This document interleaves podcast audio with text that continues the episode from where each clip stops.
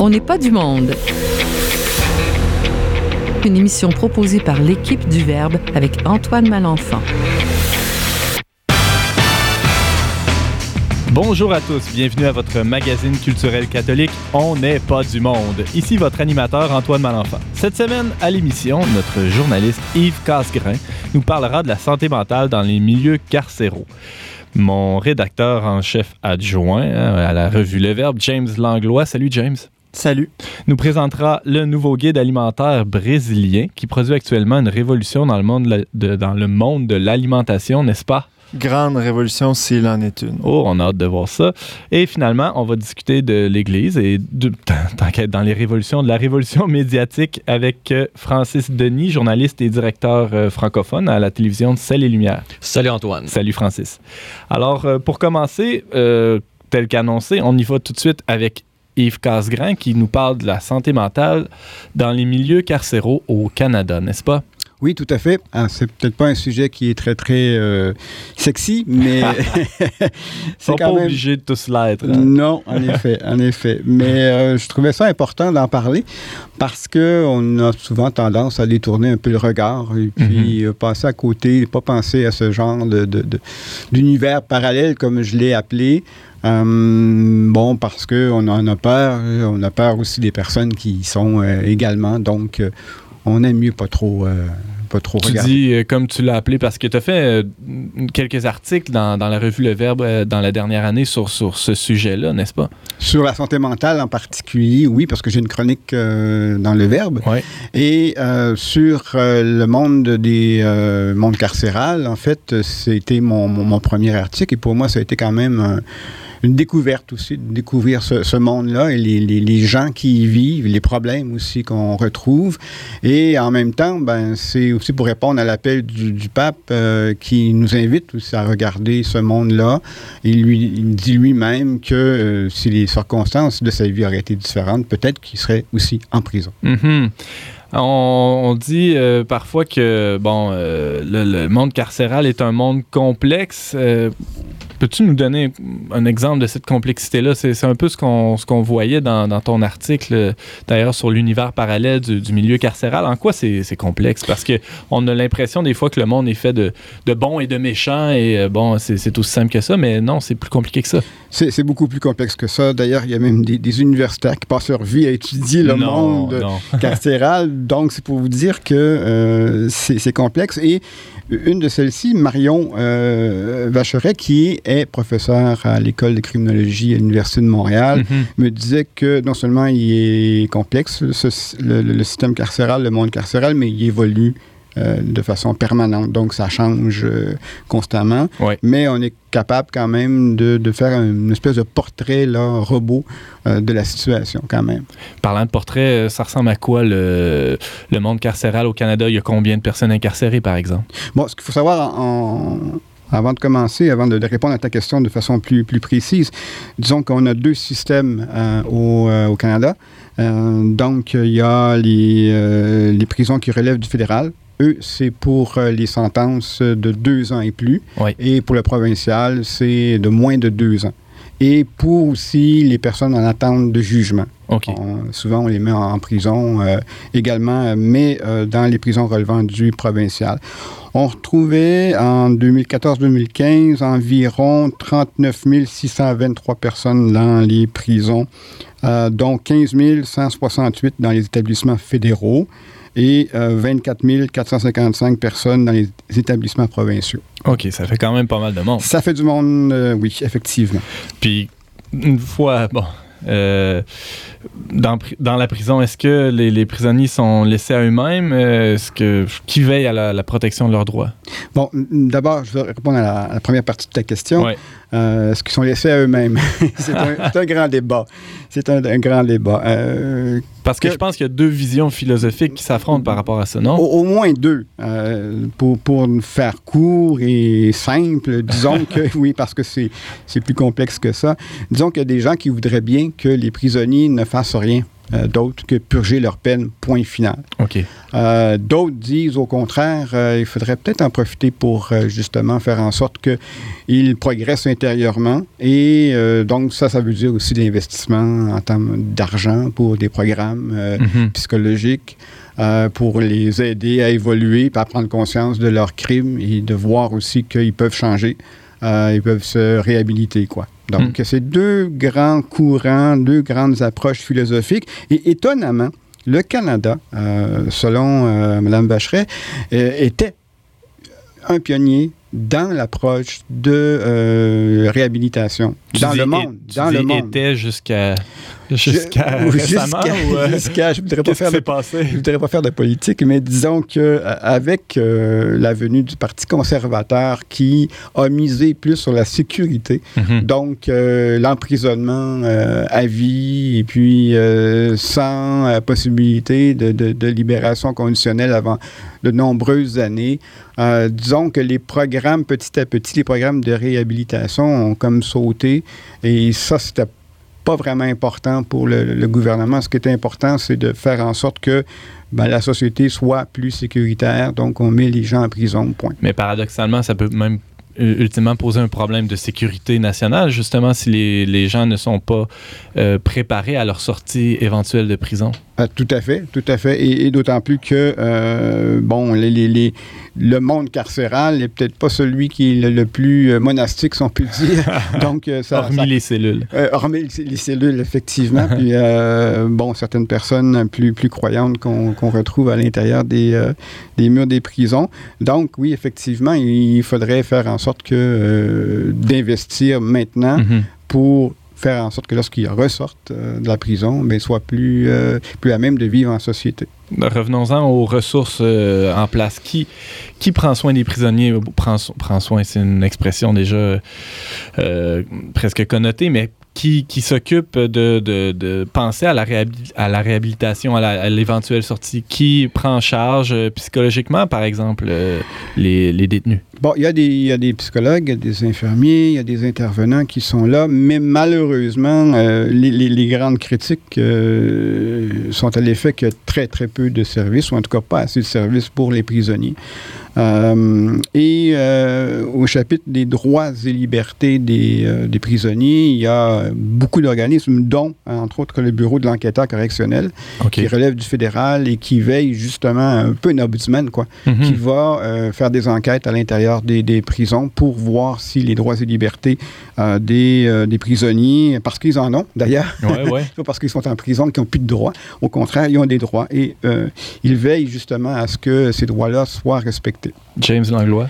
En parlant de, droit, j'ai été très étonné dernièrement. J'ai vu une nouvelle passer sur, euh, sur Internet euh, selon laquelle, dans un pays nordique, il me semble que c'est en Norvège, euh, les prisonniers auraient maintenant le droit de, de regarder des films pornographiques à leur guise.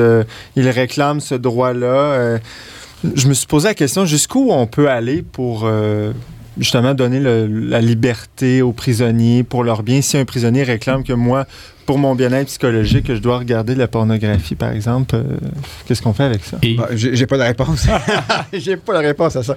Mais euh, c'est sûr que ça fait l'objet de débats. ouais. Euh, toute demande, j'imagine, doit passer par un, un- un comité et puis ça fait, ça fait l'objet de, de débats, de réflexions jusqu'où on, on peut aller pour euh, euh, répondre aux besoins et aux attentes des, des- prisonniers. Mais avant d'aller jusque-là, j'imagine qu'il y a des besoins, on pourrait dire, plus primaires ou, ou plus essentiels, comme euh, un soutien psychologique adéquat? oui, tout à fait. Et, et c'est ce que euh, l'Ombudsman reproche au gouvernement, surtout à l'ancien euh, gouvernement conservateur, euh, que les soins ne sont pas apportés, surtout en santé mentale. Alors, il y a présence de maladies de santé mentale à l'intérieur des, des murs des, des prisons. Par exemple. Et on, on- on trouve entre autres des troubles de l'humeur, la psychose primaire, des troubles reliés à la consommation d'alcool et de drogue. Mhm. ça, je pense qu'on on connaît ça euh, très bien. Sans grande surprise. Sans grande surprise. Troubles anxieux non plus. Je pense que Mhm. la, la prison est un environnement anxiogène, mais en même temps, je pense que des gens aussi, ce qu'il faut savoir, c'est qu'il y a des gens qui avaient ce problème-là avant d'entrer en prison, donc qui ont commis des crimes. euh, certains ont commis des crimes en raison de leurs problèmes de santé mentale, mais qui ont été connus quand même euh, criminellement responsables de leurs euh, de leurs méfaits, de leurs crimes. Mhm. Euh, donc, troubles de personnalité limite, troubles de la personnalité antisociale, etc. Et euh, l'Ombudsman faisait remarquer dans un de ses rapports que ces euh, troubles-là euh, sont de plus en plus présents à l'intérieur des murs. OK. Et donc, le, le bureau de l'enquêteur correctionnel a fait des recommandations pour éventuellement mieux encadrer euh, psychologiquement les, les détenus? Oui, parce que ça peut aller très loin. Il peut y avoir des morts. D'ailleurs, il y en a eu des Mhm. morts, euh, des, des- des détenus qui sont tant euh, femmes ou hommes qui sont morts, qui se sont suicidés. Également, on compte sur quelques années, trois, quatre années, je pense que l'étude a, a démontré qu'il y a eu 30 euh, décès par suicide. D'autres se sont au- auto-mutilés Oui. de façon très fréquente d'ailleurs. Euh, donc, c'est des, des maladies et des problèmes qui peuvent euh, conduire jusqu'à la mort. Donc, il faut effectivement euh, intervenir. Et, et malheureusement, ça se, ça se fait, mais euh, en tout cas pas au goût de, de l'Ombudsman, qui voudrait que ça soit de façon, dans toutes les prisons, quoi, on soit capable d'intervenir adéquatement pour euh, soigner les, les gens qui ont des problèmes de santé mentale. James? Euh, Pardonne-moi, Yves, peut-être que tu l'as mentionné puis que ça m'a échappé, mais est-ce qu'on sait le- la proportion de par rapport au sexe masculin, féminin dans les prisons de femmes, dans les prisons d'hommes? Parce que je ne sais pas si tu connais la série Unité 9. Euh, oui, oui, je, à- je connais, mais je Bon. n'ai pas euh, fouillé de façon statistique. là. euh, J'ai l'impression que ça a ouvert une perspective euh, chez les gens de voir qu'est-ce qui se passe dans les prisons des femmes. Puis, euh, bon, est-ce que c'est toujours la réalité? Évidemment, c'est ça. Mais je crois que ça, ça- mais- dépend aussi de, de- de la sécurité ici. Par exemple, la prison est une sécurité euh, maximum. Je crois pas que ça se passe comme ça. Euh, comme Unité 9. Euh, si c'est une sécurité plus, euh, plus relâchée, si on Mhm. peut dire minimum, comme ils disent, ben là, c'est sûr qu'il y, a- il y a plus de permissions et plus de choses. Plus de et- contact entre les détenus ça, aussi. exactement. Ce que- exactement. mais ce que je veux dire, c'est qu'on a l'impression que les femmes, en général, les prisons de femmes sont mieux. euh, les femmes vivent mieux, quoi. Euh, Euh, puis- pas mais- nécessairement, bon, tu vois, ça, parce que, que- euh, l'Ombudsman disait euh, l'automutilation, il y a quand même beaucoup de femmes qui, euh, qui vont le faire et c'est celles qui Mm. vont le faire le plus souvent. Peut-être pas en termes de statistiques, sont peut-être pas aussi nombreuses que les, que les hommes, mais c'est elles qui vont répéter le geste le plus souvent. Et euh, donc, ce qui, ce qui prouverait là qu'au niveau de la santé mentale, il y a une plus grande fragilité auprès des euh, détenues euh, femmes.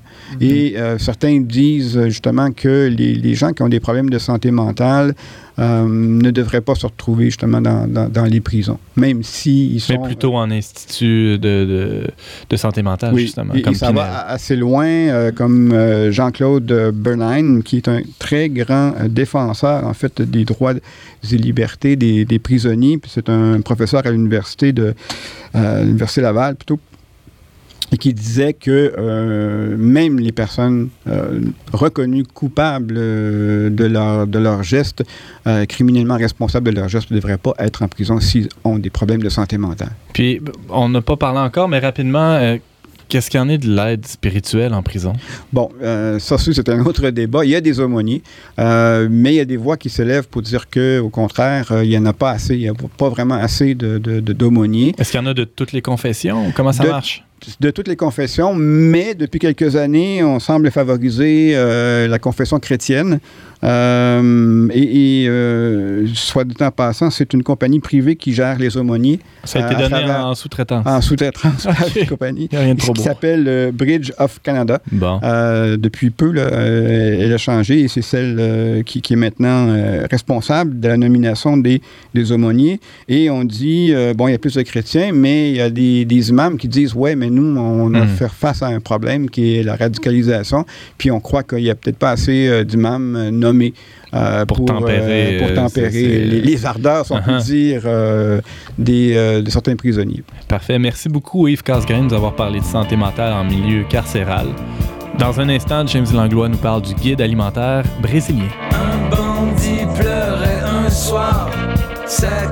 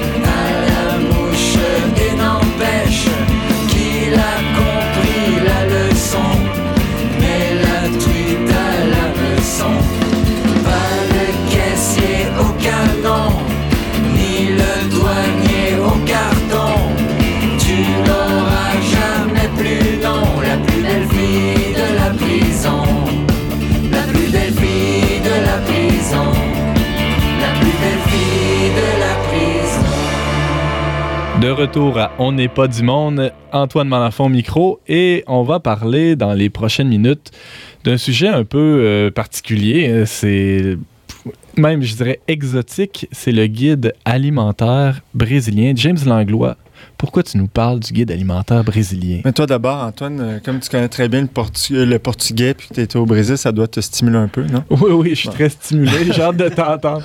OK. Ouais, c'est. Mais moi, je sais pas. Tout simplement, en tant que citoyen, euh, je me suis questionné sur toutes sortes de choses euh, dans le passé. Puis, euh, Puis c'est terminé ce temps-là. hein? ben, pas tout à fait, mais disons que, bon, j'ai un moment donné, j'ai pas fait le tour, mais on passe à, différentes questions. Ouais. Mais c'est ça, à un moment donné, j'étais j'étais comme convaincu que, que le mal-être de la condition humaine dépendait de l'alimentation. Rien de moins. Rien de moins. C'était la cause ultime du mal dans le monde. Puis Exit le péché originel. Allons-y à la source. La pomme elle-même. la pomme elle-même.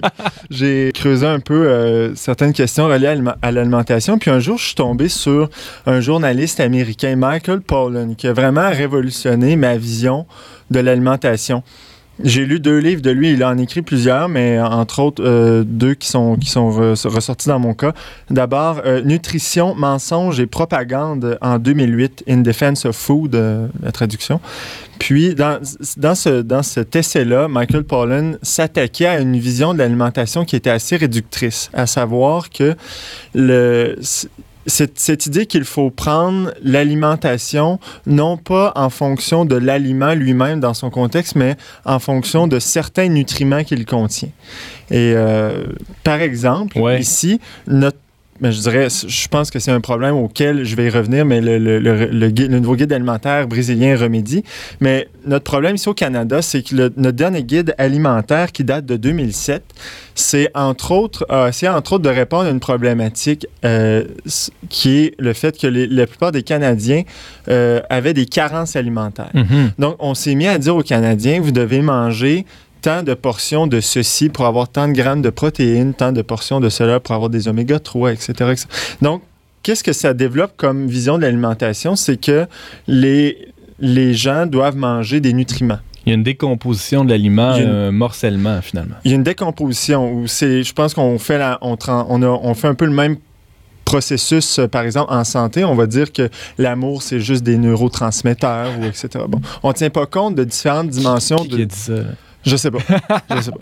J'ai pas encore de nom. Non, t'as pas, pas de source. Mais bref, Michael Pollan s'attaquait à cette idée. euh, il- je prends un autre exemple. Il parlait, il parlait de la margarine. Pour lui, la margarine, c'était une aberration parce qu'il disait la margarine, c'est quoi? C'est un, c'est un, un truc qui a été inventé en laboratoire, euh, une substance qu'on a, on a mis, on a, dans laquelle on a rassemblé euh, plusieurs euh, nutriments, puis on en a fait un aliment qu'on vend supposément santé, plus santé que le, le beurre. Bon. Mhm. Et moi, je trouvais que c'était, c'était, c'était voir- développer une autre vision de l'alimentation. Euh, bon, en 2008, Nutrition, mensonge et propagande. En le 2010, deuxième, ouais. deux ans plus tard, il sort un petit résumé, euh, si, si tu veux, de sa pensée alimentaire Mhm. qui est très simple. Ça s'appelle Les règles d'une saine alimentation. Et c'est, euh, je pense, c'est 60 pages. À chaque page, on a un petit principe pour bien manger. Il dit, entre autres, euh, acheter des aliments le plus près de chez vous. Ouais. Si vous allez à l'épicerie, vous regardez des ingrédients dans les produits transformés, assurez-vous qu'il n'y a pas plus de 5 ingrédients. et euh, priorisez ce qui est, qui est plus naturel, même voire biologique. OK. Euh, donc, il donnait toutes sortes de principes comme ça. Mais est-ce que c'est possible de vivre comme ça euh, en 2016? Mais évidemment. euh, As-tu essayé, bref? Moi, je dirais que j'ai dans- depuis que j'ai adopté un peu cette vision de l'alimentation, parce que je pense que je pense qu'elle est vraie et elle est, elle est tout à fait plausible. Par ailleurs, on voit aussi les bienfaits de, de l'agriculture biologique, euh, Mhm. bon, euh, de, de- aussi de produire, de- même d'un point de vue économique ou social, Ouais. politique, d'aider les, les agriculteurs locaux, etc. Bon, ça rejoint toutes sortes d'autres. D'autres problématiques et d'autres convictions. Mais oui, je dirais que depuis que j'ai lu Michael Pollan, je tends vers cette vision de, l'alimentation. Évidemment, on n'en fait pas une, loi divine, une morale absolue, mais c'est pas. Il s'agit.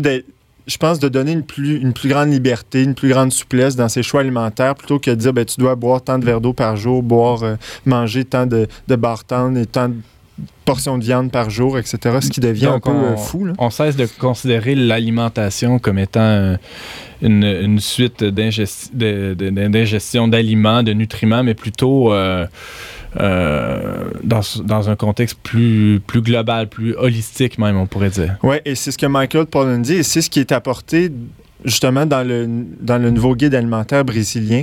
Euh, donc, moi, ça m'a étonné de voir que le, le guide alimentaire, le nouveau guide alimentaire brésilien avait adopté ou avait reformulé exactement ce que Michael Pollan disait quelques années plus tôt. Est-ce qu'il est derrière ça? Je ne crois pas. OK. Je, ben, Du moins pas je- Je directement. ne crois pas, mais c'est sûr que j'imagine par, par ses livres, il a dû influencer des Mhm. gens qui, qui travaillent en nutrition, etc. Mais euh, bon, le, je dis nouveau guide, mais en même temps, il est sorti en 2014, le nouveau guide alimentaire brésilien. Mais euh, moi, j'en ai entendu parler euh, tout récemment. Euh, il y a eu un reportage à Radio-Canada à ce sujet-là. Mhm. Et même en 2015, en fait, il y a eu un, un petit article dans la presse qui parlait de ce nouveau guide alimentaire. Même, il y a un, il y a un nutritionniste canadien, Bernard Lavallée, qui est cité, qui a été rencontré par une journaliste de la presse. Et lui, il affirme que le Canada devrait vraiment s'inspirer de, du- de ce guide-là. Parce que, justement, le, le guide alimentaire brésilien adopte une, une- une position par rapport à l'alimentation qui est beau- beaucoup plus globale, qui regarde l'aliment dans sa totalité et non seulement dans, dans- dans des petites parties. Euh, donc, il, il reprend entre autres euh, l'idée selon laquelle il faut manger de manière plus naturelle, éviter les aliments qui sont transformés. Et donc, il y a la dimension, on peut dire, un peu plus biologique ou chimique de l'alimentation qu'il ne faut pas négliger. Mais d'un autre côté, il y a aussi la dimension sociale qui, moi, je trouve est révolutionnaire et qui, qui- Révolutionnaire qui est mise ou un retour aux sources, peut-être. Oui, tout à fait, on- tout à fait ça. Peut-être traduit. C'est l'idée selon laquelle il faut manger, mais avec d'autres. Ouais. Parce qu'on remarque que euh, les gens qui mangent vite, c'est des gens qui mangent souvent seuls. Mhm. Et euh, c'est un cercle vicieux un peu parce que si on se dit, ben moi, je veux pas prendre de temps pour manger, pour cuisiner, qu'est-ce qu'on va faire? On va se mettre devant notre ordinateur, devant la télé, on va faire, on va travailler, on va faire autre chose. Donc, ça nous amène à consommer des produits qui sont peut-être des fois déjà faits parce qu'on veut sauver du temps ou des produits qui, euh, qui se mangent rapidement, qui se préparent rapidement. Donc, on les mange rapidement. Et là, ça nous amène à manger seul parce qu'on veut sauver du temps. Donc, c'est- une roue qui tourne comme ça. Et à l'inverse, euh, si on veut faire des activités, ben, on va acheter des produits qui se mangent vite et inversement. Mais Ouais. donc, le, pro- le problème fondamental derrière ça, c'est qu'on mange, qu'on mange seul et on mange vite. Et, ça, le- le guide euh, alimentaire brésilien en tient compte. tout à fait. Le, le- le- le gouvernement du Brésil, dans ce guide, somme les, les gens de manger avec d'autres, de, de prendre le temps Ouais. de, de- de manger avec des gens qu'on apprécie, euh, dans des prendre même des temps significatifs. Moi, je pense euh, notamment aux Français hein, qui peuvent. Bon, on me dit quoi, je ne l'ai pas constaté de mes yeux, mais les Parisiens qui peuvent prendre deux heures au dîner pour manger Mhm. ense- ensemble, souvent.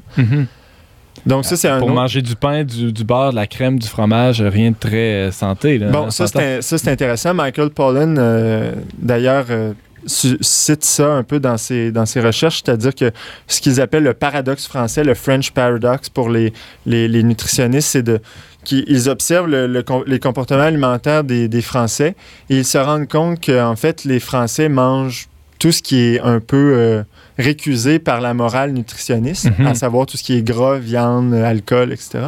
Mais par ailleurs, ils ont un taux de diabète, un taux de cholestérol, un taux d'obésité qui, est- qui est Inférieur dirais, aux en- moyennes mondiales. absolument, ça. absolument.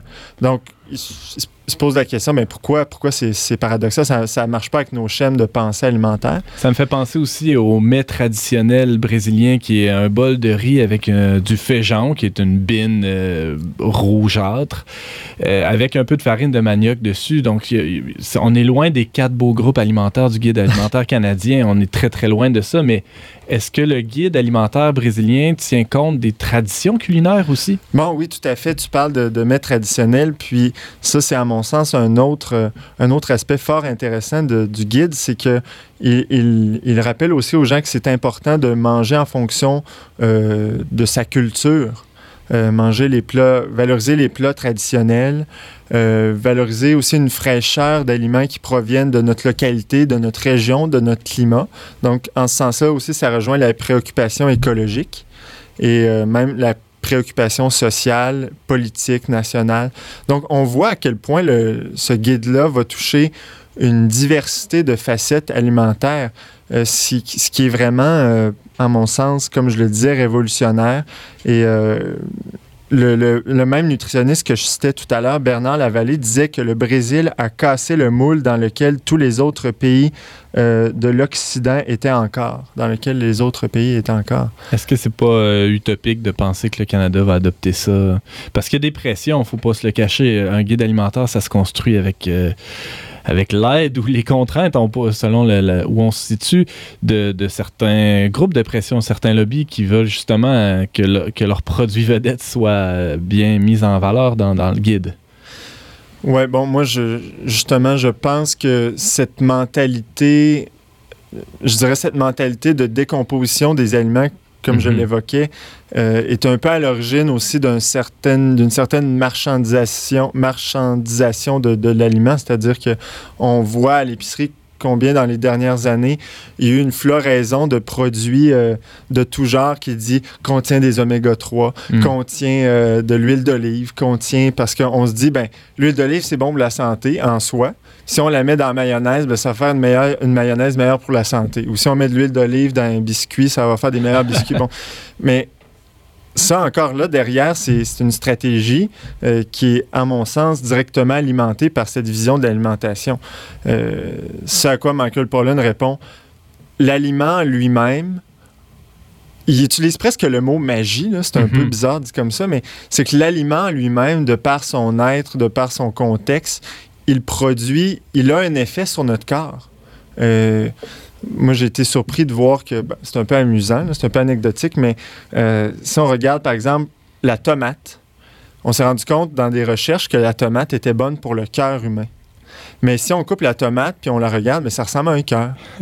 non, mais il y, a- il y a quelque chose dans la nature, qui a- il y a un ordre qui est là, qui est établi, et c'est l'interaction de tout ce qui vit ensemble qui, qui produit, euh, je dirais, une- on- appelons ça une santé. euh. Donc, moi, c'est, c'est- je trouve que le, le nouveau guide, euh, oui, devrait influencer le gouvernement. Peut-être, espérons-le, va amener davantage une prise de conscience chez les gens d'abord, et ce qui va occasionner par le fait même une, euh, des, des choix de consommation qui peuvent jouer sur les, sur les industries. Parce que, évidemment, bon, c'est toujours l'histoire de la goutte d'eau dans, dans l'océan. Mhm. Mais si le Brésil, c'est une grosse goutte d'eau quand même, 200 millions d'habitants, ça, ça peut avoir un certain poids et même influencer, comme, comme on l'espère peut-être, d'autres euh, d'autres nations à adopter euh, ce guide-là. Oui, puis la grande différence entre le Brésil et nous, c'est que, comme je le disais tout à l'heure, le Canada a, a pondu un guide alimentaire en fonction du fait que les, que les Canadiens avaient des carences. Euh, euh, mais alors qu'au Brésil, c'est l'inverse, c'est-à-dire qu'au Brésil, euh, selon euh, des statistiques de 2013, il y aura à peu près 63 000 euh, euh, personnes obèses d'ici 2023. Euh, donc, c'est à peu près un huitième de la population. Puis même, même je dirais qu'au Canada, le processus s'est inversé dans les dernières années, c'est-à-dire que l'on remarque que le problème n'est plus tant des carences, mais c'est de la suralimentation. Mhm. Euh, comment répondre à cette, euh, à cette, euh, à cette problématique-là? Je pense que le guide alimentaire brésilien devrait fortement nous inspirer. Si tu me permets une dernière question, comme chrétien, comment tu, tu, euh, tu abordes le- cette nouvelle-là d'un nouveau guide alimentaire canadien, Euh, euh, brésilien plutôt, parce que, bon, au-delà de, de tes croyances en la, la tomate euh, liée au cœur, là, je te taquine, mais... C'est un peu rigolo, en effet. Ouais, ouais, c'est un peu rigolo. Mais finalement, est-ce qu'il n'y a pas un lien entre, euh, entre le- le- le- la table familiale ou la table chrétienne et, euh, et ce qu'on parle, ce dont on parle dans ce guide-là? Oui, mais moi, tout à fait, quand j'ai vu ce guide alimentaire, j'ai pensé tout de suite à la dernière encyclique du pape François, c'est-à-dire l'avant-dernière euh, Laudato Si. Mhm. de regarder les interactions humaines comme une écologie globale. Donc, l'écologie, c'est pas seulement de regarder la nature ou l'être humain ou l'économie, c'est c'est de voir toutes les facettes. Et encore là, c'est la même vision, mais qui se transpose à l'alimentation.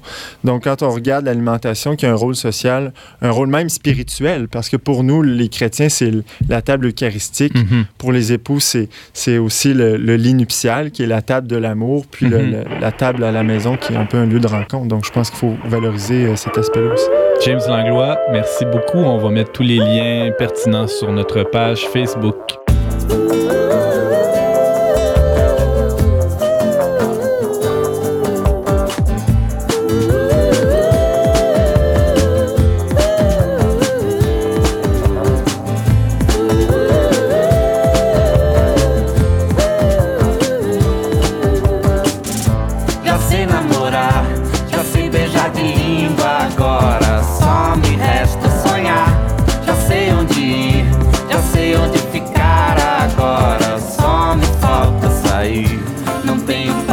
Paciência pra televisão. Eu não sou audiência. audiência para a solidão.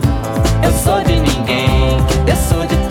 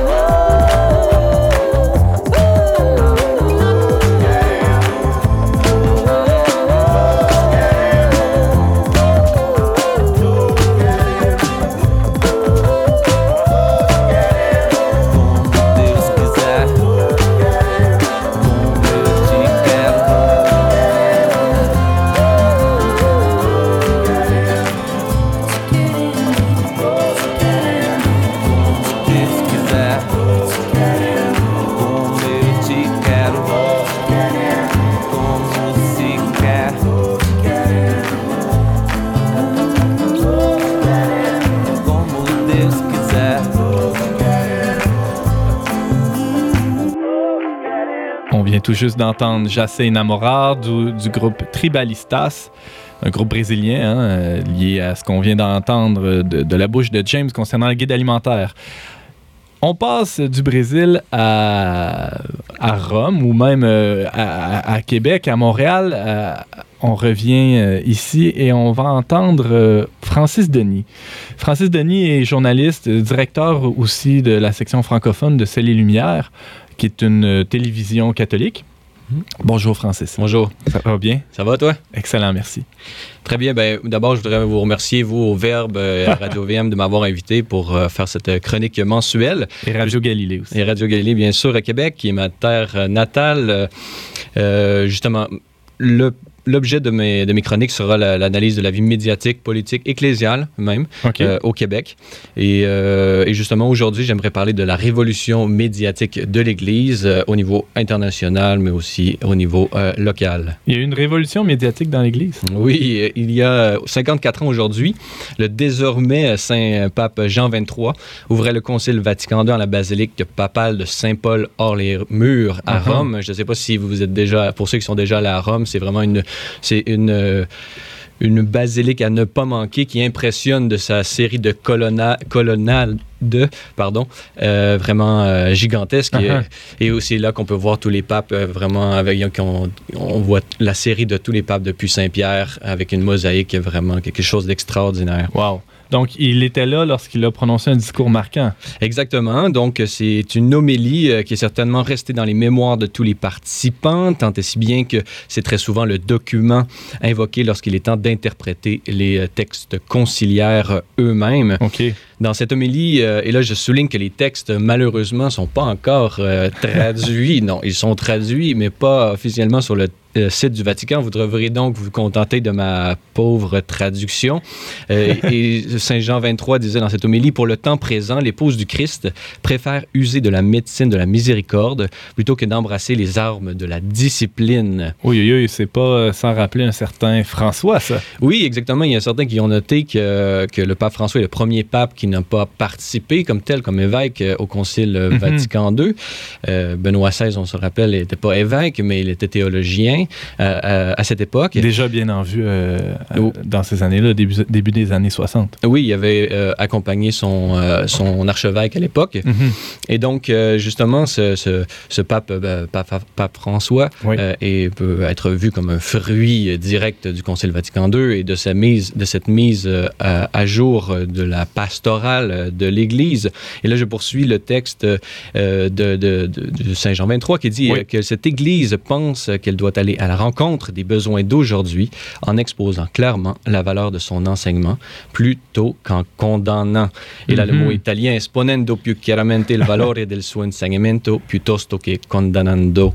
Et de toute façon, euh, je pense qu'à partir de Pie, Pie X, hein, qui avait déjà condamné toutes les, toutes les hérésies en, en parlant du modernisme. Exactement, il y en a certains qui ont noté que de toute façon, on n'avait plus besoin de condamnation, on n'avait plus besoin de- d'user de- du, du bras, euh, ni, ni du bras séculier, ni du bras euh, de l'Église pour euh, condamner ces hérésies, puisqu'ils les avaient déjà toutes condamnées dans Uh-huh. l'encyclique Pacendi euh, Domini Gregis. Alors, euh, on comprend ici l'idée du Papa Roncalli, euh, voulant convaincre plutôt par la beauté euh, que par la crainte, par le dialogue plutôt que par la force. D'où son attention pour les médias. Exactement. Aujourd'hui, 47 ans après l'homélie de Saint Jean 23, c'était au tour du pape Benoît XVI d'offrir un discours qui allait marquer les esprits, plus peut-être plus particulièrement l'esprit des jeunes. Uh-huh.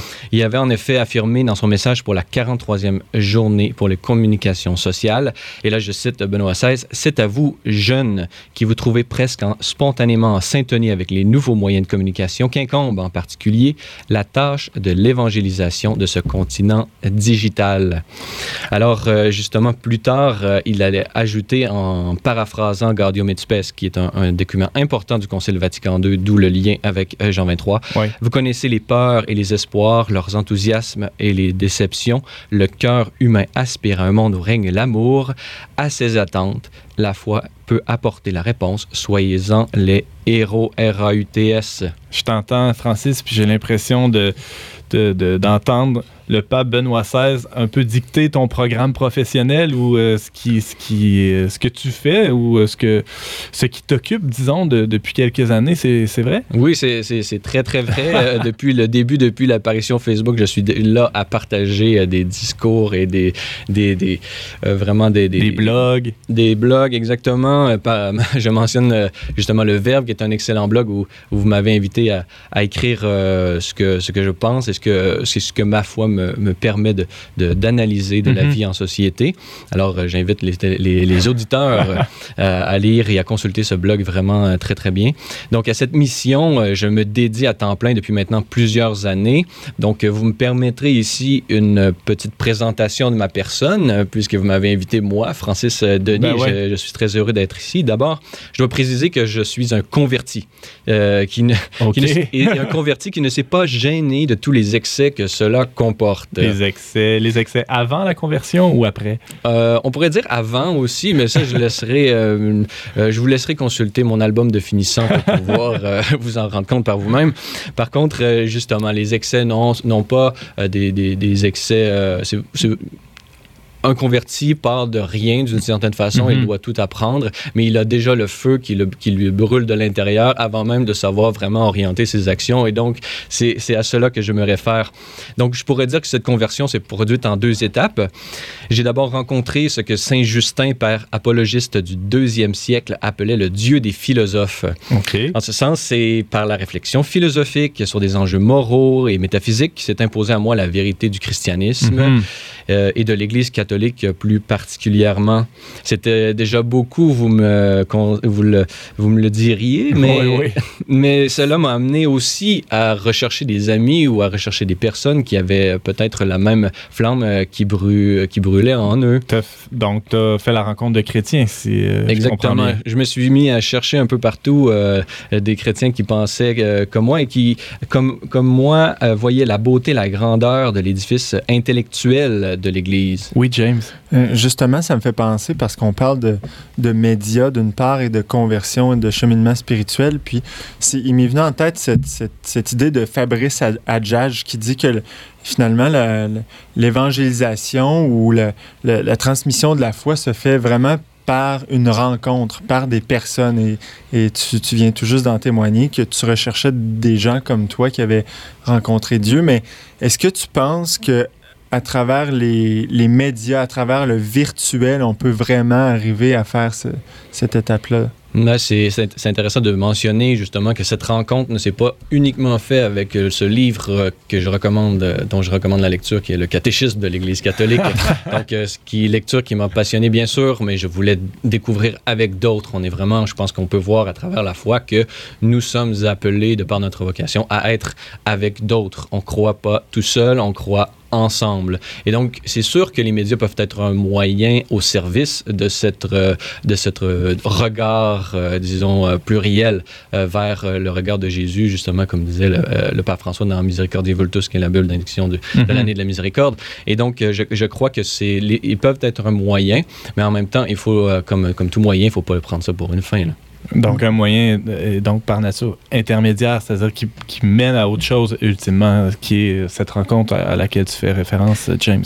Donc, Francis Denis, euh, donc, dans ton parcours, il y a eu cette conversion, il y a eu cette rencontre de chrétiens, et en- entre une conversion et devenir euh, presque chef d'antenne, on pourrait dire, d'une télévision catholique, et qu'est-ce qui, qu'est-ce qui a bien pu se passer? Ben, c'est sûr qu'il faut euh, résumer euh, 12 années, euh, disons, euh, vraiment passionnantes pour les avoir moi-même vécues à la première personne. C'est sûr que là, j'ai fait mon bac en philo à l'Université Laval et donc de cette volonté de voir d'autres personnes, je me suis rendu compte que le bac en philosophie à l'Université Laval pouvait vraiment être un instrument qui puisse me, à la fois me mettre en contact avec des jeunes qui pensaient, euh, qui pensaient, le- le- le- disons, l'aspect intellectuel, Uh-huh. euh, la vie intellectuelle euh, de, de l'Église, mais aussi euh, dans du monde plutôt séculier, qui, permet de, qui permettait de me donner les moyens de parler justement avec, au sujet euh, des grandes questions euh, d'aujourd'hui. Mais parmi justement les excès dont, j'ai fait mention, euh, qui, qui étaient très beaux et qui étaient une inspiration divine selon moi, j'étais, après ce bac-là, j'étais assez convaincu pour me lancer dans l'aventure du cer- dis- discernement pour la prêtrise. Donc, tu es rentré au séminaire. Exactement. Donc, j'ai donc, là. j'ai donc commencé ce cheminement en 2008 avec le congrès eucharistique où j'ai pu faire la rencontre de Jésus dans l'Eucharistie. Uh-huh. C'est à ce moment-là que je suis passé du Dieu des philosophes au Dieu des théologiens, au Dieu pleinement révélé en Jésus-Christ. Et là, la, la raison et la raison des, des sages devient, devient folie hein, devant, devant Jésus hostie. Exactement, pour citer Saint Paul, euh, euh, les fous de Dieu, mais c'est une folie pleine d'amour, donc Mhm. on n'a rien à, à craindre. Donc, puisque j'avais déjà fait mon baccalauréat à l'Université Laval, le cardinal Ouellet, euh, à l'époque archevêque euh, de Québec, a donc acquiescé à ma demande d'aller poursuivre mes études théologiques à l'Université pontificale de la Sainte-Croix. À Rome? À Rome, exactement. Donc, euh, grâce à une bourse que j'avais reçue de la Fondation canadienne de la dite euh, Université romaine. Trois ans plus tard, euh, et là, je vous, vous fais, je vous épargne une série d'aventures euh, plus, euh, plus rocam- rocambolesques les unes que, que les autres. À mon retour à Québec, Tu nous parleras des coulisses du Vatican Ah la oui, prochaine fois. Oui, oui. Donc, j'ai vécu des belles choses. J'ai pu être traducteur, par exemple, pour un synode des évêques. Wow. Euh, et donc, j'ai vraiment été euh, au, au cœur, euh, au cœur de la vie de, de l'Église euh, romaine, mais Mhm. universelle. Donc, on, on a une, une agence qui s'appelle euh, Zénith, qui parle de le Ouais. monde vu de Rome. Et je peux dire que le monde vu de Rome, c'est vraiment une perspective assez intéressante parce que c'est on peut vraiment voir le monde entier et voir à quel point l'Église euh, vraiment est une, euh, a une dimension universelle. Mhm. Ce que Donc- veut dire catholique d'ailleurs. Exactement. Donc, trois ans plus tard, j'ai complété euh, une maîtrise en théologie spirituelle avec une théologienne que vous connaissez très bien, Thérèse euh, Nadeau-Lacour. Oui, qui a signé un texte dans le Verbe euh, au début de l'année 2016. Exactement. Et donc, j'ai fait sur l'encyclique Spécial-Vie de Benoît XVI. C'est à ce moment que j'ai particulièrement été, euh, été interpellé par les questions liées à l'histoire, euh, l'histoire du Québec euh, notamment, et plus globalement aux enjeux de la transmission culturelle. En ce sens, on, on pourrait résumer un peu ma grille d'analyse actuelle. Je ne suis pas Mhm. fermé à évoluer, au contraire. Par le constat que faisait Régis Debré au, micro d'Alain Finkielkraut dans l'émission Réplique, pour qui les différentes philosophies de l'histoire moderne, par exemple la, dia- dialectique hegelienne, marxisme, progressisme. Et aujourd'hui, il y a beaucoup de débats sur le multiculturalisme. Oui, oui, oui, il y en a en Euh, masse. Donc, euh, toutes ces euh, philosophies de l'histoire sont pour moi aussi des hérésies chrétiennes.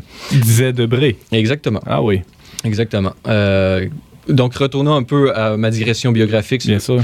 Euh, j'ai finalement discerné un autre chemin que la prêtrise. Je suis maintenant marié euh, depuis 2013, donc euh, on met 33 ans. Je suis en charge de la production francophone à la télévision C'est les Lumières euh, à Montréal, où j'anime depuis six mois l'émission Église en sortie.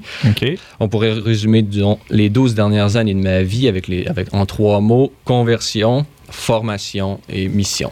Donc, euh, ce, bref euh, pedigree ou ce curriculum vitae nous, nous donne un, aperçu, en tout cas, de- du parcours que tu as parcouru, oui, que tu as traversé pour en, arriver euh, là aujourd'hui et pour répondre finalement à une espèce d'appel euh, euh, lancé par Benoît XVI. Exactement. Cet appel au, du Benoît XVI à l'évangélisation du continent numérique, euh, nous pouvons dire que, que tout le monde, elle, elle a été entendue par euh, l'ensemble du peuple de Dieu, Mhm. son successeur euh, compris.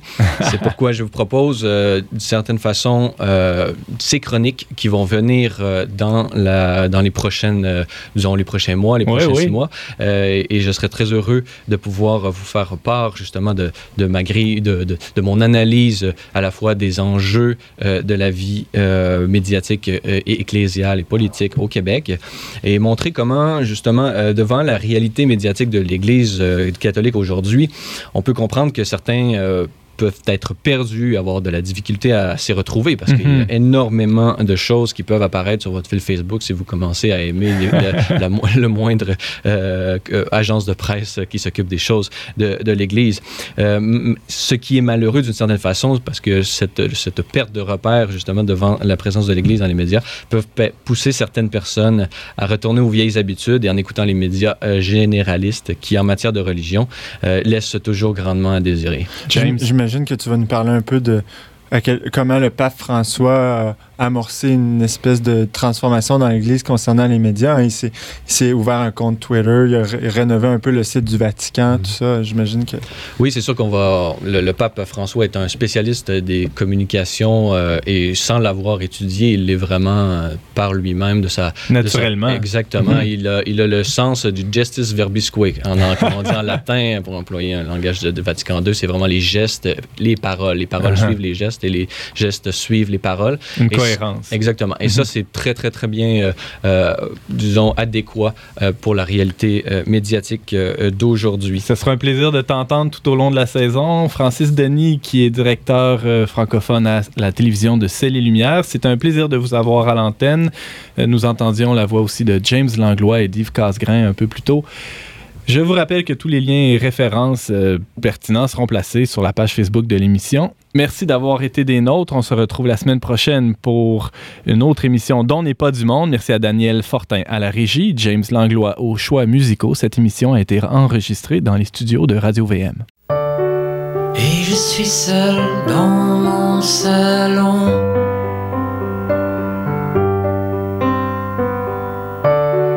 Live télévision.